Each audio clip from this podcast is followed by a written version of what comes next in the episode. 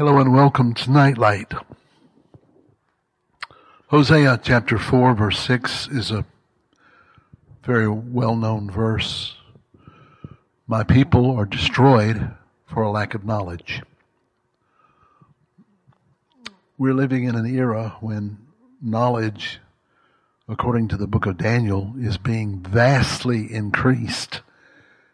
We can see from technology and from record keeping and from just the sheer interaction that people have with one another, that there's a, a vast degree of information that uh, is constantly being revamped and re-recorded and communicated.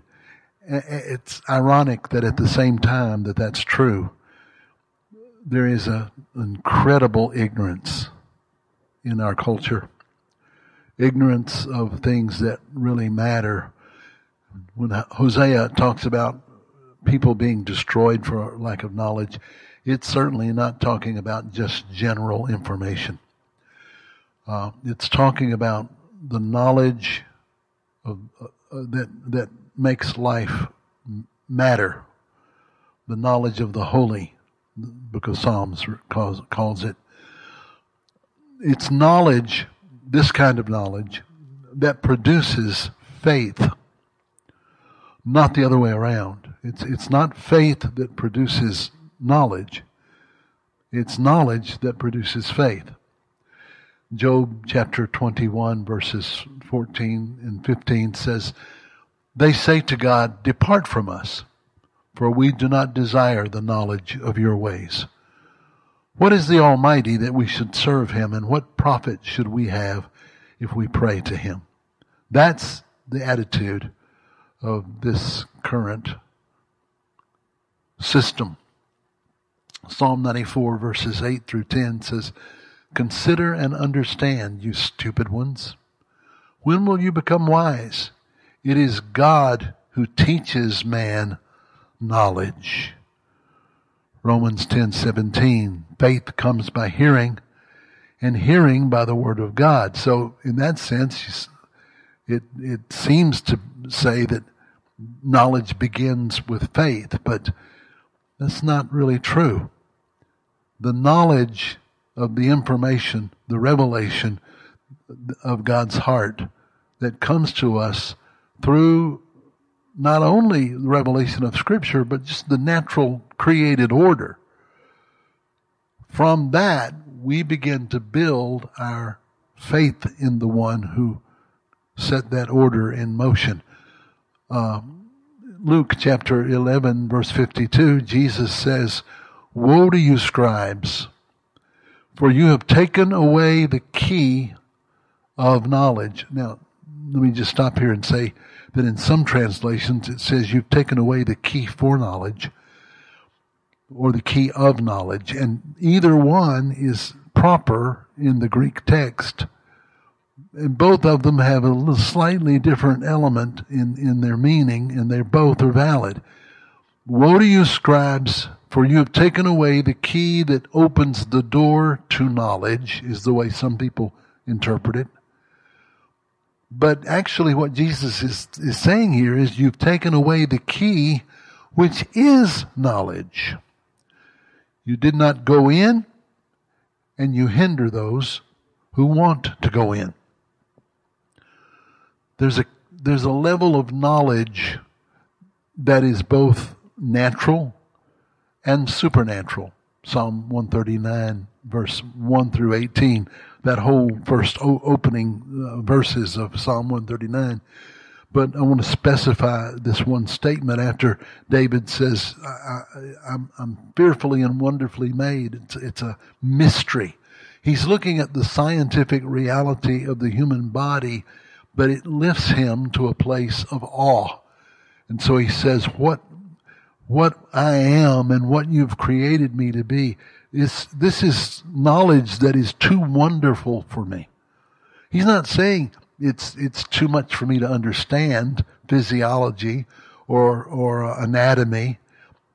He's saying just looking at the way you've intricately made everything takes me to a place that is beyond the mere observation of physicality. We, we know that in the history of science. Uh, the, the more of a revelation of God there is in a culture, the more science has prospered, real science, not pseudoscience. The Hebrew here in Psalm 139, in, in the opening words, reveals this is a poem about knowledge. What God knows about the microcosm and what God knows about the macrocosm. What He knows about me and what I know about Him. And what I know, He knows about me. See how this whole dance of physical, natural knowledge and supernatural revelation are intertwined. Proverbs chapter 10, verse 14, we all know this verse. Uh, the wise store up knowledge, the idea of seeking truth to understand both practical insight and worshipful awe. That's the idea that's expressed here. This is just the opposite of just gathering information, getting knowledge. Knowledge that just puffs us up, Paul says. Mere knowledge, information puffs us up. Uh, 1 Corinthians chapter 1, chapter 2 talks about the knowledge uh, that is apart from God and how it leads to death. Ever learning, but uh, never coming to the knowledge of the truth. Second Timothy chapter 3 says. Proverbs chapter 9 verse 10, the fear of the Lord is the beginning of wisdom, and the knowledge of the holy is understanding. The knowledge of the holy is understanding. Is the knowledge of the holy knowledge from God or of God? And the answer is yes. It's from God and it's of God. The heavens declare the glory of God and the firmament show forth his handiwork. This, this, this is symbolized in the tree of the knowledge of good and evil versus the, tr- versus the tree of life in Genesis chapter 3. Now, Satan, the, the, the word Satan, adversary, uh, or the devil, diabolos, diabolos literally means that which seeks to divide. That's part of the nature of evil is to separate and divide in order to destroy. Uh, and so you hear people talk about secular knowledge versus spiritual knowledge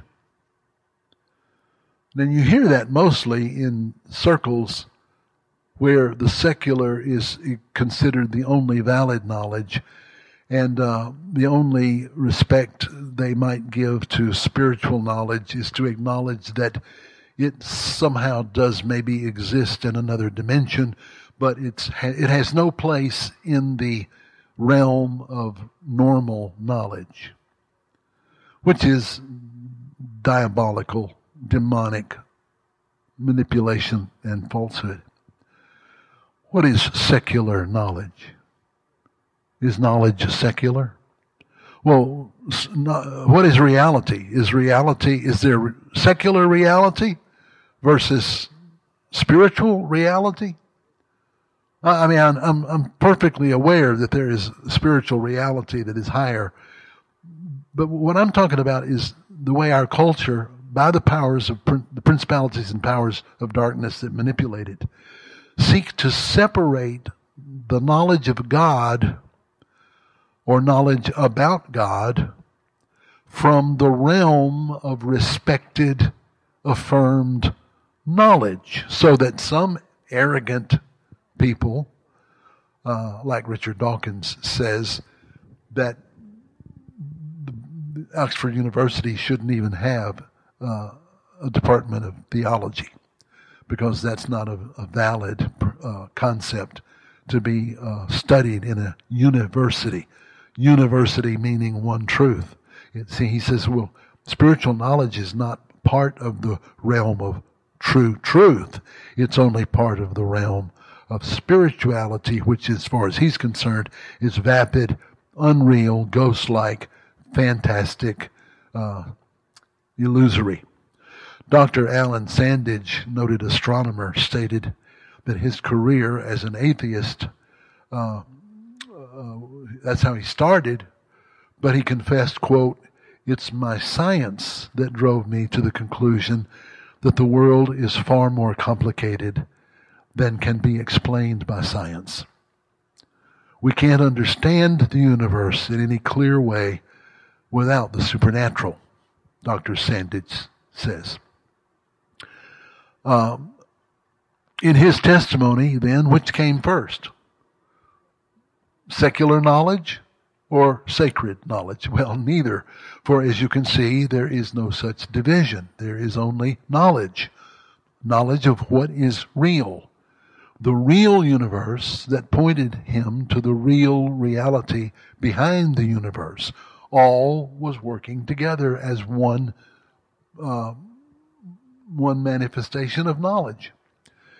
Each awareness of a part of reality is only a fragment and cannot stand alone. That it, it's in any realm of your life. That statement is true. Any awareness of a part of reality is only a fragment and cannot stand alone. On every side of that part of reality, which you have seen, are other connected parts you have not yet seen. Truth, ultimate complete reality, truth with a capital T, is actually God Himself, which is why Jesus said, I am the truth. So it is ludicrous to try to divide knowledge into secular versus sacred, or to try to divide your life that way. Now, the reason I'm spending time on this is because the church has swallowed this lie on levels that we may not really be willing to face. Maybe maybe we don't see it, maybe we do see it and just try to avoid facing it. But a great number of people who are maybe and I'm not saying they're not Christians, but they they I remember a man uh, that I worked with years ago who was a very successful businessman, and he was a believer. I'm not saying he wasn't a believer, but he actually made the statement in my presence, speaking to a group of other men. He said, uh, Well, Christianity is one thing and business is something else. And I just looked at him like he had grown horns. And uh, he saw how foolish that statement was, thankfully. But the fact is, he wasn't a baby Christian. He'd been around the things of God and the things of church. see, that's our problem. Uh, he'd been around Christian culture to the point that he had actually imbibed the lie of secularism and was quoting it as if it was a valid point. And I want to tell you, if he had that, even if it was, even if it was unconscious, it was ma- manipulating his decision making and deforming his spiritual, uh, his spirit, his life. See, I'm making the same error right now. I started to say it was deforming his spiritual life, but that's a redundancy. If it's deforming his spiritual life, it's deforming his life because there is no di- di- dichotomy between our life and our spiritual life. It's all one. It's all the same thing.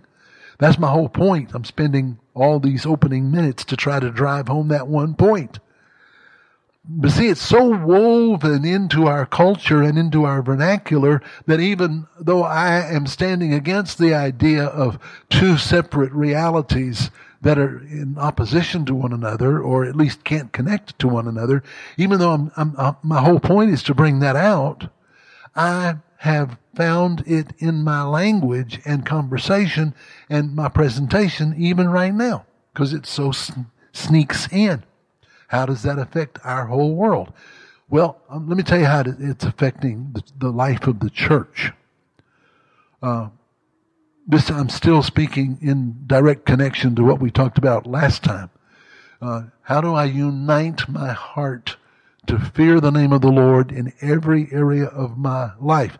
Jesus gave, uh, he, he told us what matters is loving the Lord our God with all of our heart, all of our soul, all of our mind, all of our strength, and then loving our neighbor as ourself. All that sums up all that matters to God, and that directly affects every area of your life. So, see, it's the spirit of Antichrist that wants to divide us in these ways. Uh, I mentioned diabolos, diabolos in Greek, where we get the word devil. It means to divide or to throw a stumbling block and into the feet so you fall over. Uh, it means to tear apart reality into broken divisions. Sacred, secular denies the incarnation. The false idea that sets in motion a destructive domino effect of brokenness if you if you give in to that idea. Clergy, laity, spiritual, physical. Well, these just name two glaring examples, both which need to be examined on their own in greater detail. But don't let me get sidetracked on that. I could I could go off on an important uh, rabbit trail on clergy laity divisions, or spiritual physical divisions, or sacred secular divisions. But uh, let's stay on on track because uh, all those need their own focus. Uh, let's look more clearly at the one we are aimed at right now, and that's the false separation of knowledge versus faith, which that produces all those two, all those dichotomies I just listed, and more. Scripture never seeks to offer proof of God by showing proofs of Him in nature. It only addresses the obvious that, quote, the heavens declare the glory of God and the firmament show forth his handiwork. Paul, referring to that, uh, says in Romans chapter 1 that therefore, because the heavens declare the glory of God, I mean, he's not saying, he's not saying, look at the heavens, there's proof that there's a God. That's not what he's saying. He's saying, look at the heavens, for they declare. They, they, they make the statement not that this proves there's a God. They make the statement, this is what God is like. It declares his glory. It's a declaration. You may think that's, well, Clay, you're making the same statement, just using different words.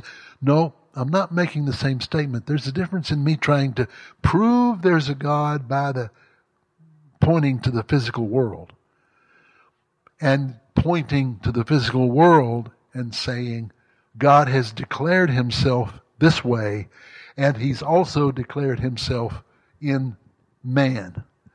And so Paul takes those two principles and he says, look, the, the heavens above declare the glory of God, and the image of God is seen in man, so that therefore man is without excuse. For when they knew God, they refused that knowledge. See, knowledge and faith cannot be divided. They suppress the truth so they can act in opposition to the truth. Paul says. I'm just, I'm just paraphrasing what he said, but that's exactly what he said. He, he said men are not ignorant of the truth. They're not in, they're not in trouble because they're ignorant.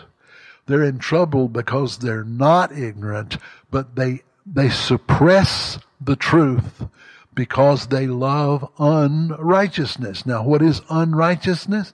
That doesn't, see, that doesn't mean they uh, deny the Ten Commandments so they can fornicate, although that is part of the problem. They, they deny the Ten Commandments so they can kill. Uh, that, that is part of the problem, but that's not the root problem. The root problem is they deny the existence of God so they can create a scenario of their own choosing. It's exactly what Satan said in the Garden of Eden uh, when he said, "You, you will not surely die. You will, you will both be as gods, knowing, deciding for yourself." The word knowing there doesn't mean you'll come into information you don't have. It means you will decide what information you want to embrace as opposed to other information you don't want to embrace. And Paul is addressing all of that in Romans chapter 1. He's just using different languages like I, I am now. Paul goes on to say, that which may be known of God is manifested by the created order. Again, he's not saying, look at the stars, that proves there's a God. He's saying, look at the stars and you will see some of the character of God. But in order to avoid reality, men's imaginations came up with empty reasonings because their foolish heart was darkened. Professing to be wise, they became fools. This is the story, as I just mentioned, behind the so-called sacred secular split or the false separation between knowledge and faith. The secularist says, there, there, you poor, superstitious ignoramuses in religion, you can have your vapid faith, but we have solid knowledge. The destructive results of that idea,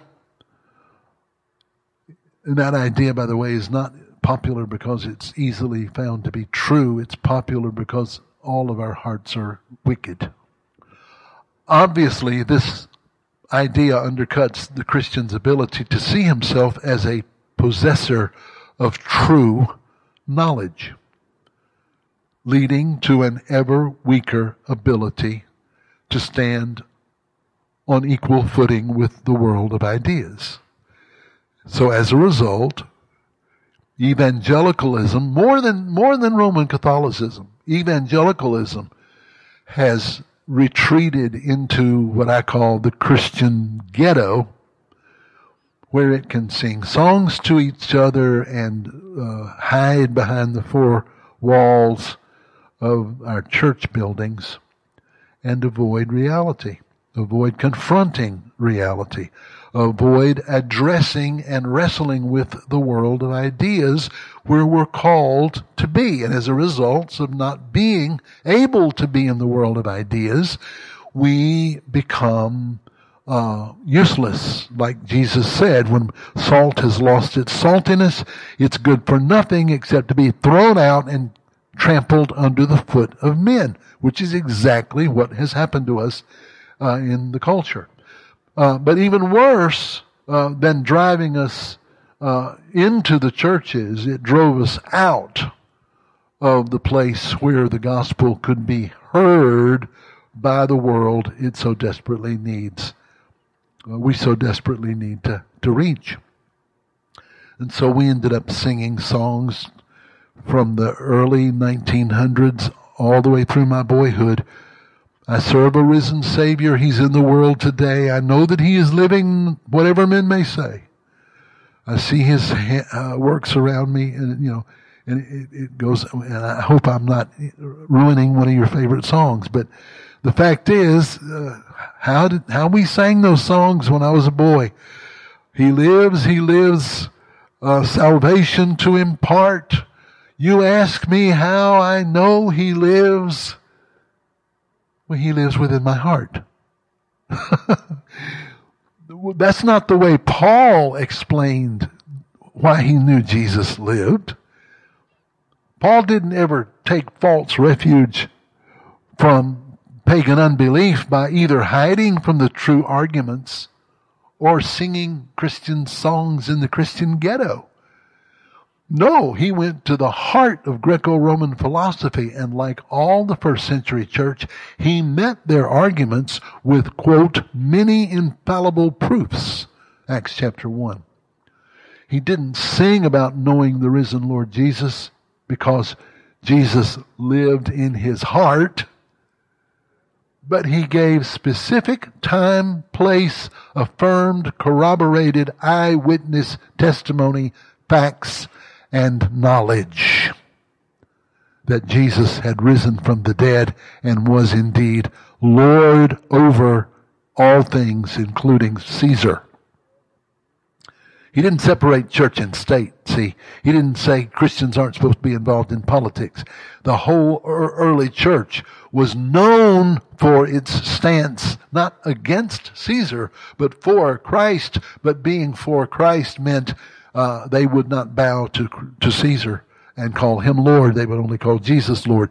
You separate your faith from your politics in that set, setting, and you are not a Christian. You are a betrayer of the Lord Jesus.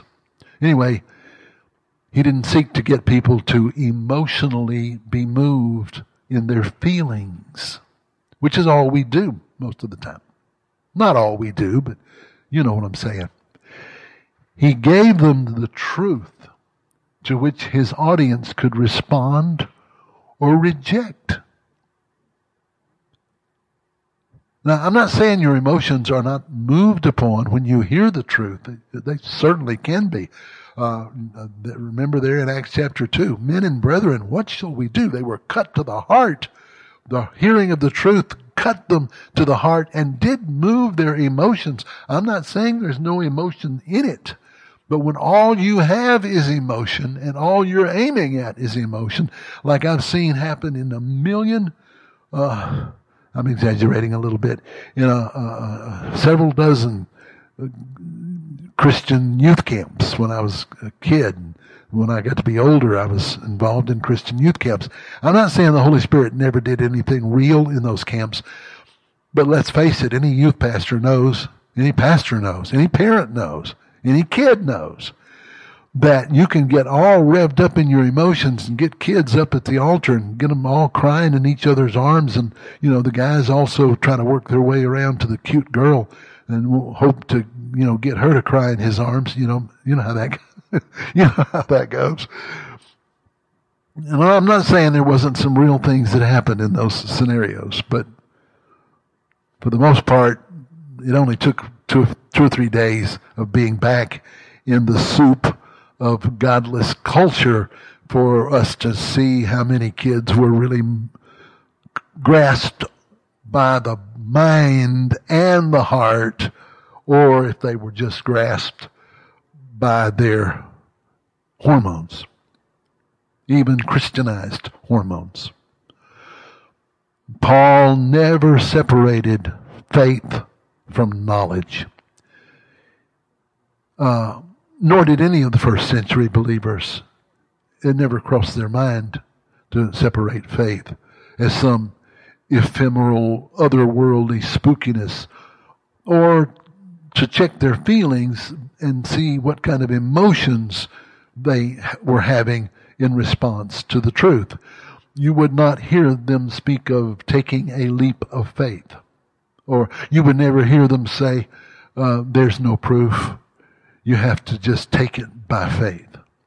They wouldn't even think like that. Faith is rooted and grounded in knowledge about God. And that knowledge comes from God.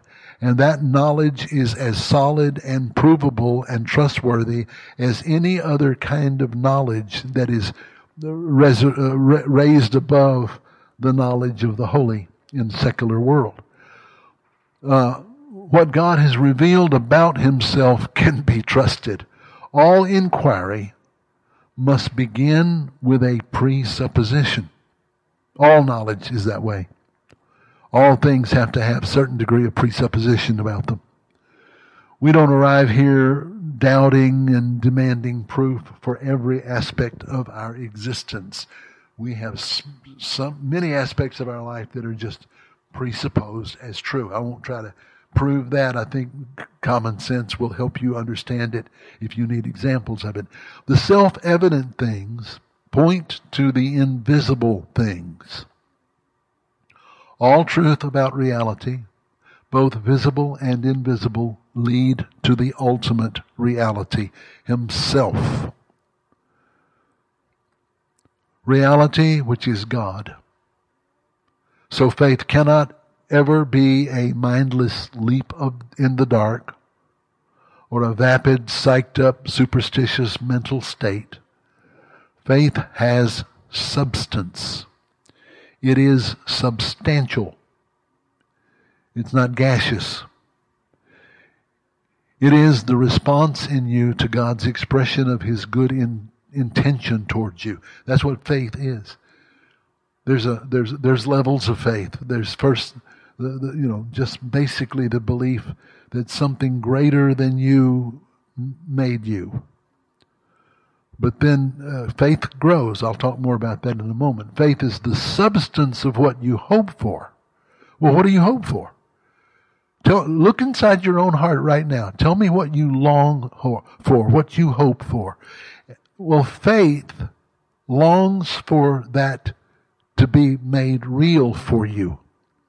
And you, you are to grow in faith, grow in the confidence that that is true.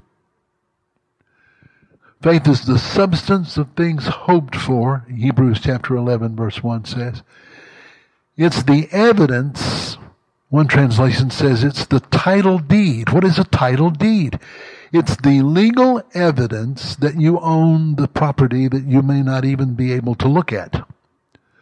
But you, you have the title deed. Uh, I heard, I heard about an old friend of mine who retired from the ministry and he sells tractors. I mean, he loves tractors and he sells tractors. And he just recently sold a tractor he'd never seen before. He, he bought a tractor he'd never seen before and then sold it uh, at a 200% profit. And it never, it, he never came to see it. He never saw it.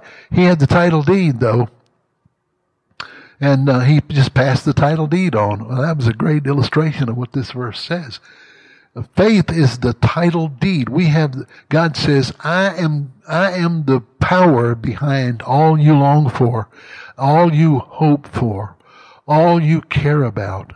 I'm the, I'm the, the the power behind all that is good and right and true in you that you long for, for your loved ones, for your children, for your life, for your crops, for your business, for all the things you care about. No separation between uh, the knowledge of crops and the knowledge of God.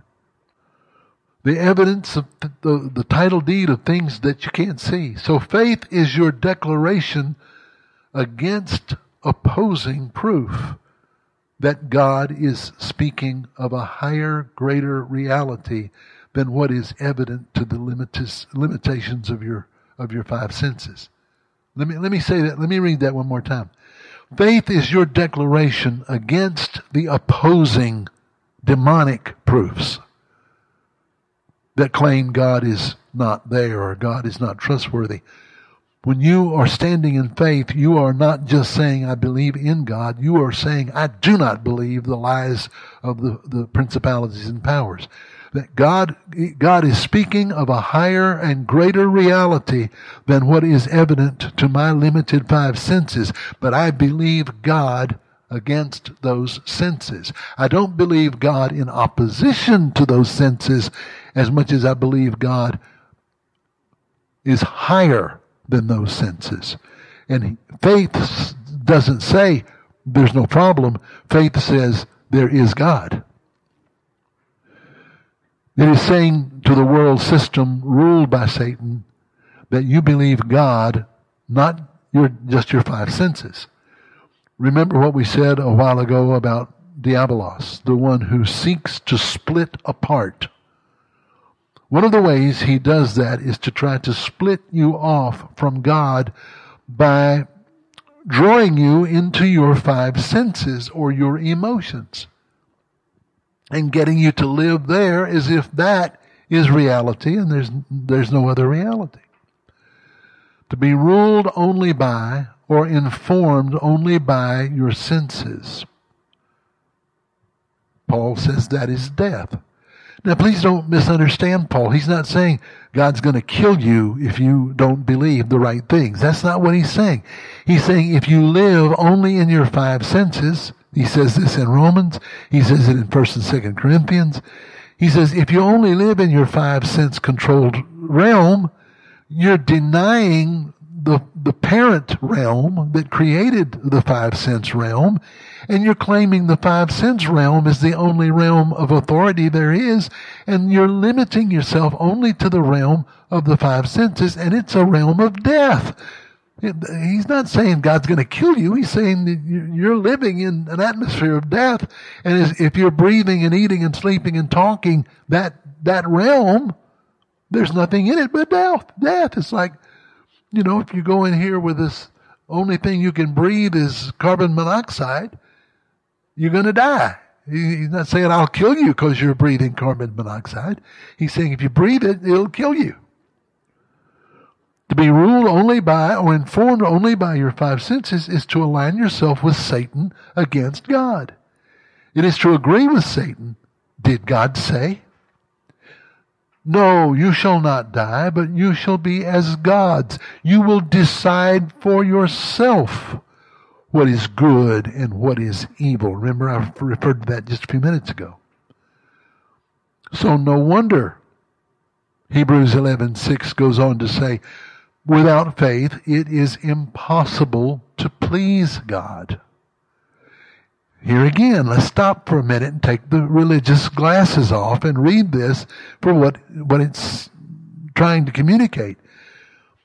It is impossible to please God. You know, have you ever said to somebody, man, you are impossible to please? I better not give examples of that sometimes Miriam will say that to me on certain issues, but sometimes I've said it to her on certain issues. You're impossible to please. That's not what this is talking about. This is not talking about perfectionism, but it is talking about perfection.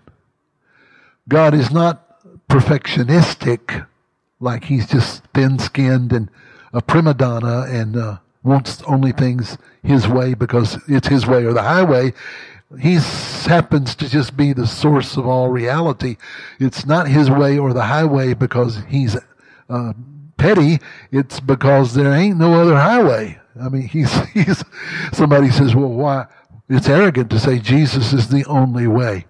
Uh, that's got nothing to do with arrogance. It, it, uh, there's only one driveway in front of my house. It's the only way. There ain't any other driveway in front of my house. If you drive up in any other portion of the front, you will not be in the driveway. You will be in Mary's flowers and you then may surely die. Without faith, it is impossible to please God because faith is the realm of seeing the invisible and believing God's character. If you get out of that realm, it's impossible to, to please God. Does that make sense? For whatever comes, whoever comes to God, must believe that God exists. Yeah, that's a, that's a given. But that's not enough. Must also believe that He is a rewarder. God is, God wants good for you. He wants good for your children. He wants good for your city. He wants good for your nation and good for the whole world. See, the definition of love is the desire for good in, on behalf of the one that you love.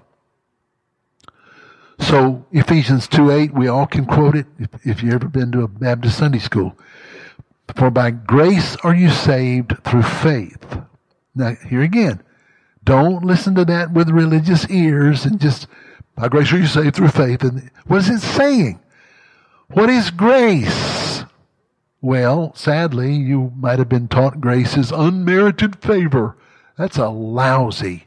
I used to say that's the, an inadequate meaning of the word grace. Now I just say it like I really feel it. It's a lousy definition of grace. I don't know who first came up with it, but it is, it is lousy.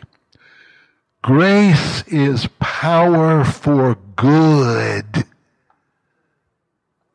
So God gives power for good that is set in motion on your behalf in order to reveal His good intentions for you. And that grace is what you place your faith in. So it is having faith in God's gracious goodness towards you that, that causes you to be saved. Now here again, let's stop and examine this. Does that mean, uh, I'm afraid this is what it means in some people's minds. Too many people's minds. By unmerited favor through belief in unmerited favor, you are legally declared saved. See how, see how boring that is? No by supernatural impartation of divine goodness on your behalf, set in motion for your ultimate good.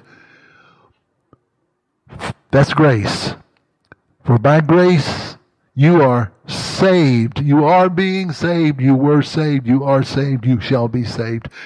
This is not talking about some legal transaction that you do at the courthouse of heaven where you could say, thanks God, I got my uh, get out of hell card and I'll go run, live my life best I can. Uh, every now and then I'll holler for help if it gets too crazy. Other than that, please leave me alone until uh, the rapture.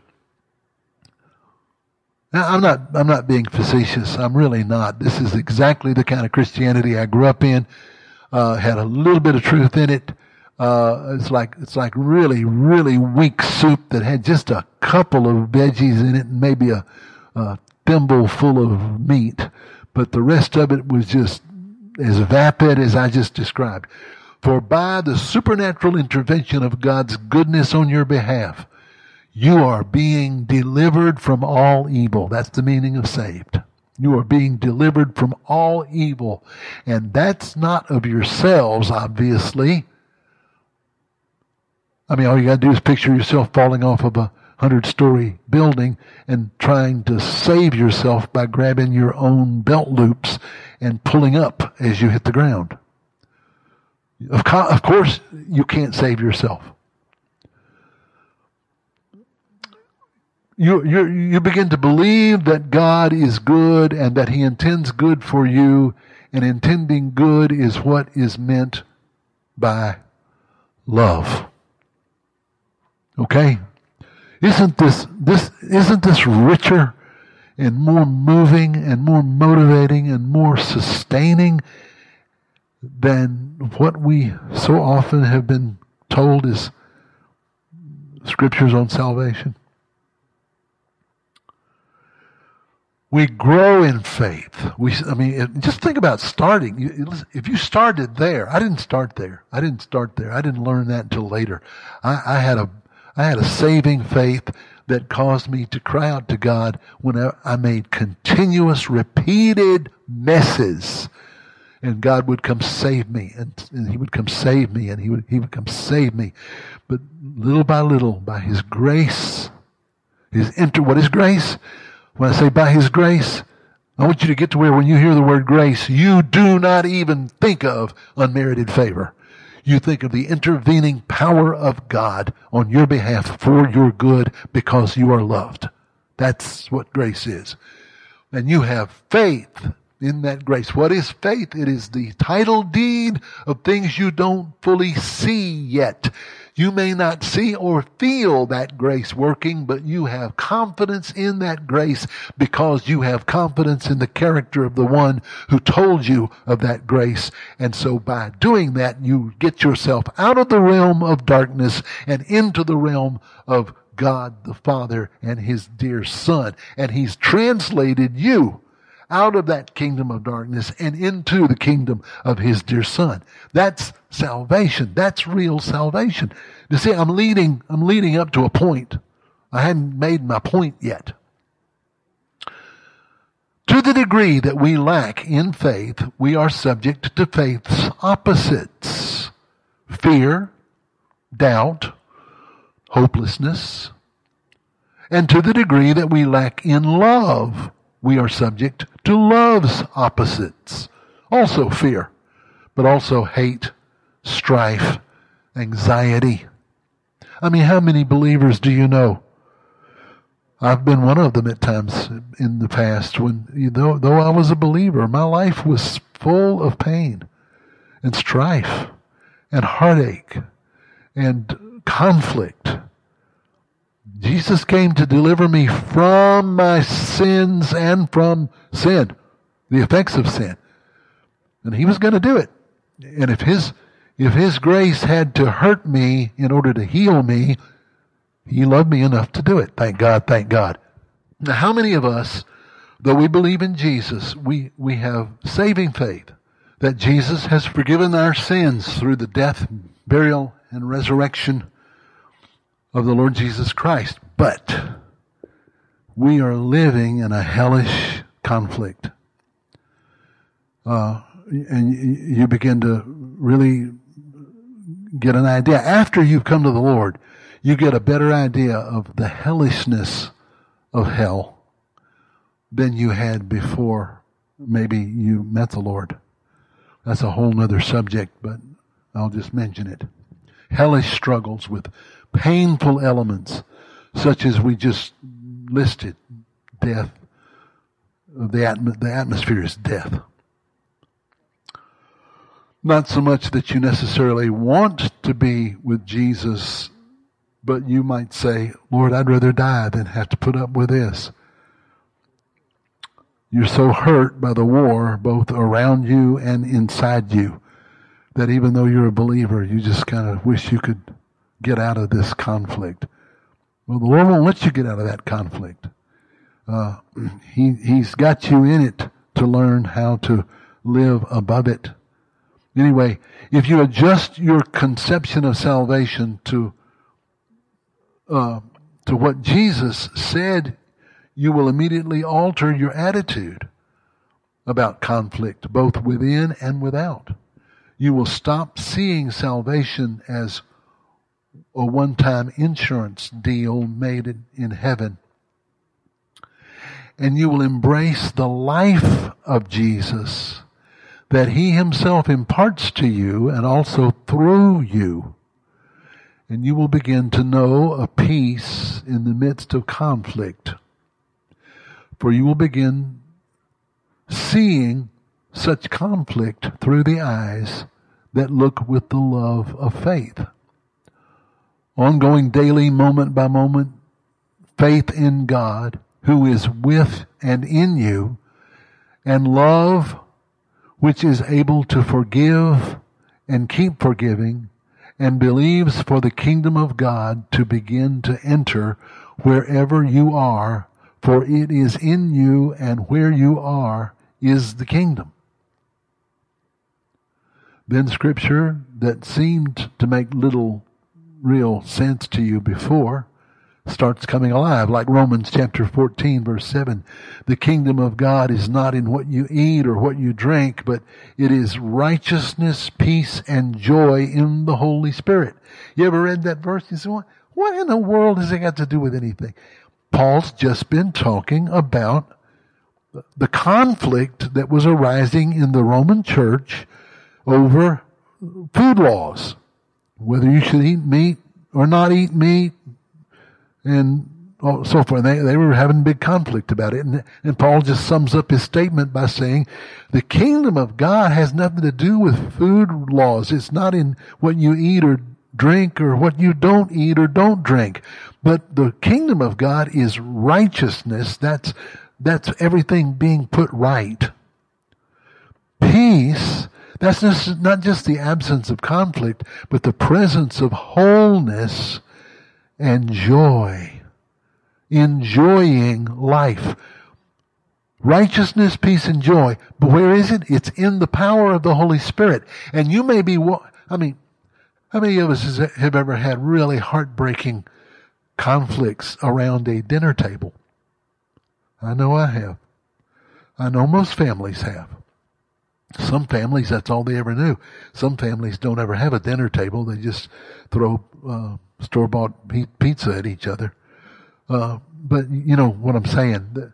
What should be a time of fellowship and friendship and love and feet under the table and hearts open to one another, it becomes, I, have never been able to comprehend parents, for instance, who wait until their child is trying to swallow and digest food to start getting on to him about some conflict they have with the child. I, I, I can't comprehend it. I don't understand people taking somebody out to lunch so they can confront them with some difficult subject. I don't understand that. You got a problem with me, don't be taking me to lunch. Just tell me your problem and we'll get past the problem. Then when we can eat and enjoy it and enjoy each other, let's go, let's go do that. But for heaven's sakes, don't, uh, don't, don't come, you know, feed the fatted calf before you kill it.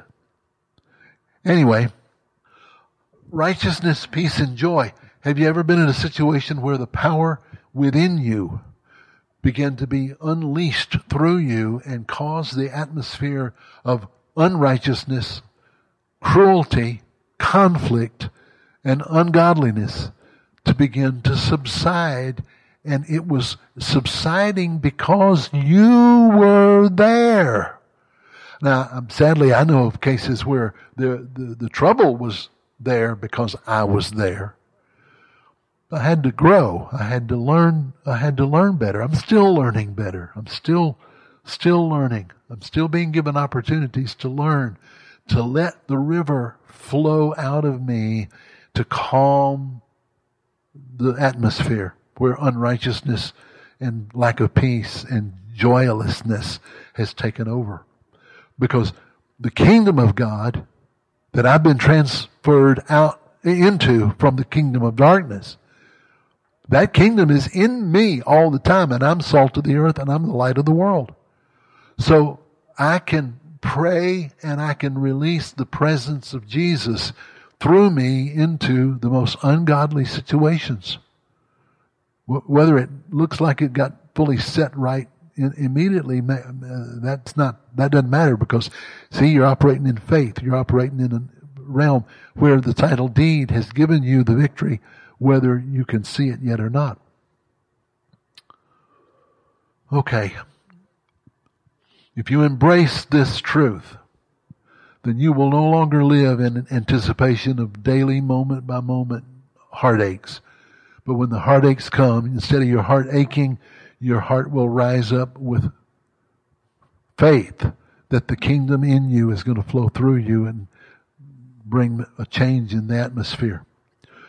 Now, I'd like to go on with that, but I need to stop here and uh, kind of give us a breather and let's review a little bit what we've covered so far so that it, makes sense to you. I hope it, I hope it'll make sense to you. We started off talking about the fact that faith is rooted not in fantasy, not in imaginative, fanciful, I hope so isms. Faith is rooted in real knowledge. Then we talked about the fact that knowledge cannot be divided because reality cannot be divided. There's no such thing as secular versus sacred knowledge because there's no such thing as secular reality versus sacred reality. It's all reality.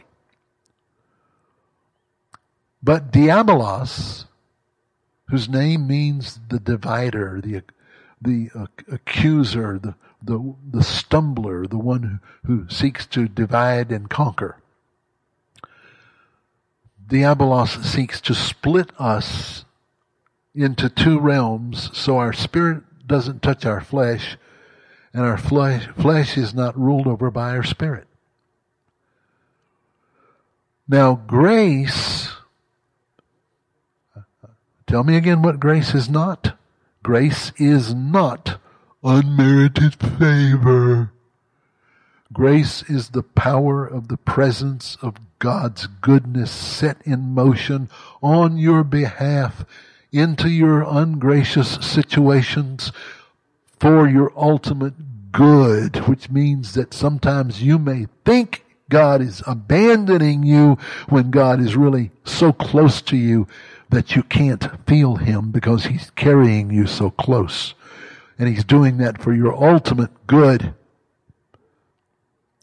So grace is at work through faith. Grace works through faith. Grace, the idea here, this is, uh, this is Galatians chapter, what is it? Galatians chapter 5 verse 6. Uh, we'll talk more about that. Faith works by love. Faith works by love.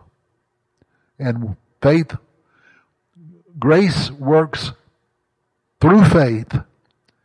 Faith works by love. Grace works through faith. Faith works by love. I'll talk more about that in just a minute. Faith honors God's character. Faith says, I believe God. I trust God. See, faith says, I, I, I, I come to God because I believe that He is, but then it goes beyond that and says, I believe He is a rewarder of those who diligently seek Him. And I diligently seek Him. That means I seek Him every day. I seek Him in the ups and downs, the in and outs, the good and the bad, the difficulty and the blessing times. I seek Him in everything. I trust Him in everything. I have come to understand, like Paul said, I've I know whom I have believed and I have become persuaded that he is able to keep that which I've committed to him against that day, whatever that day is. I used to love that song in the, in the Baptist hymnal. I still love it. I know whom I have believed because it's just pure scripture. I have come to know the one that I first believed in. I can say that. I'm not Paul, but I'll tell you what. I have come to know the one I first believed in, and I have become fully persuaded, though I still have some persuasion that could grow. I have, I have become persuaded that he is able to keep that, keep safe that which I've committed to him against whatever day is ahead.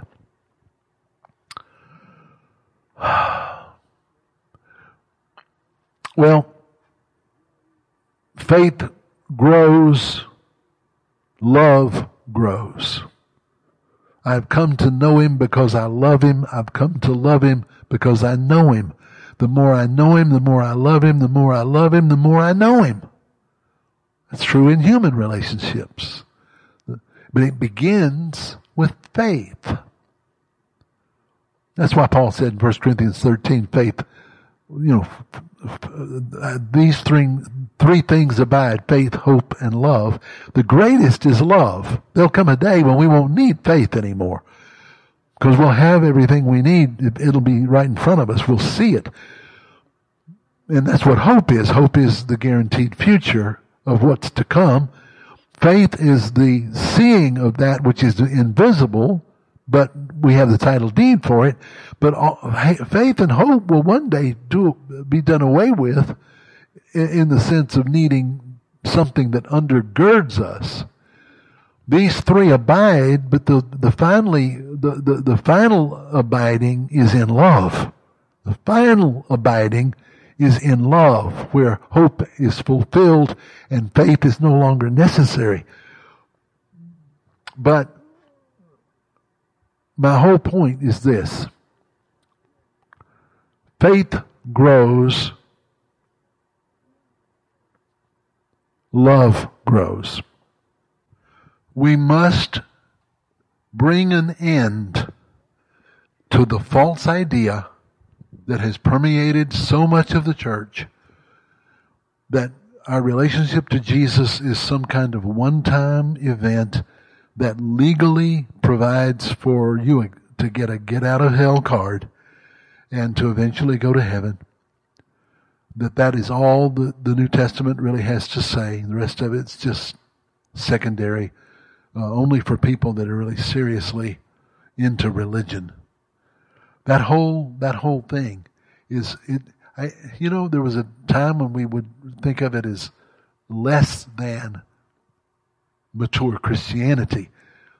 But the more you embrace the message of Jesus, the more you see that it is not just less than real Christianity, it is antichrist, false religion, I'm not saying everybody that was in it is lost. I'm just saying that the spirit of Antichrist has set the agenda for Christianized religious culturalism that has produced the weakness and brokenness and impotence and confusion that we now uh, see so much of our world drowning in. The Holy Spirit will not leave us there. He will bring us out of it. But He will not just bring us out of it corporately. He will bring you out of it individually to whatever degree He has to deal with it in your life and in my life.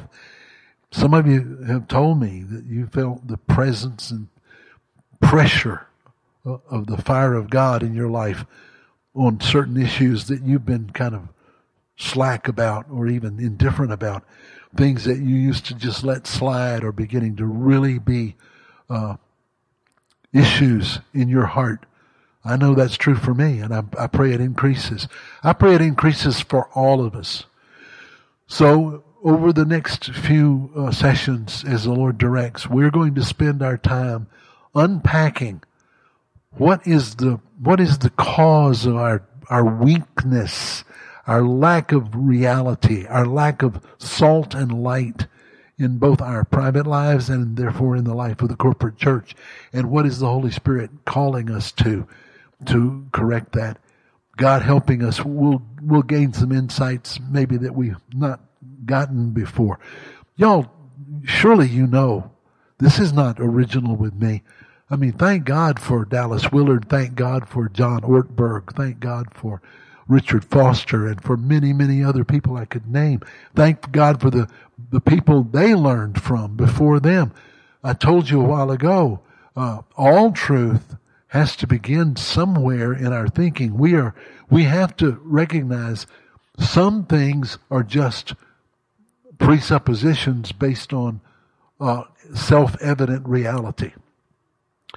And it, it should be a presupposition with self-evident reality that the Christianity that we have called Christianity in our culture for the last X number of decades is not only lacking, it could in some ways even be a false presentation altogether because only the truth, uh, tr- truth will make us free. And to whatever degree we're not free, to that degree we're not walking in truth. Uh, and so we, we pray for, for the grace to operate in our lives through faith, manifested in love to whatever degree it takes, whatever cost it may require of us.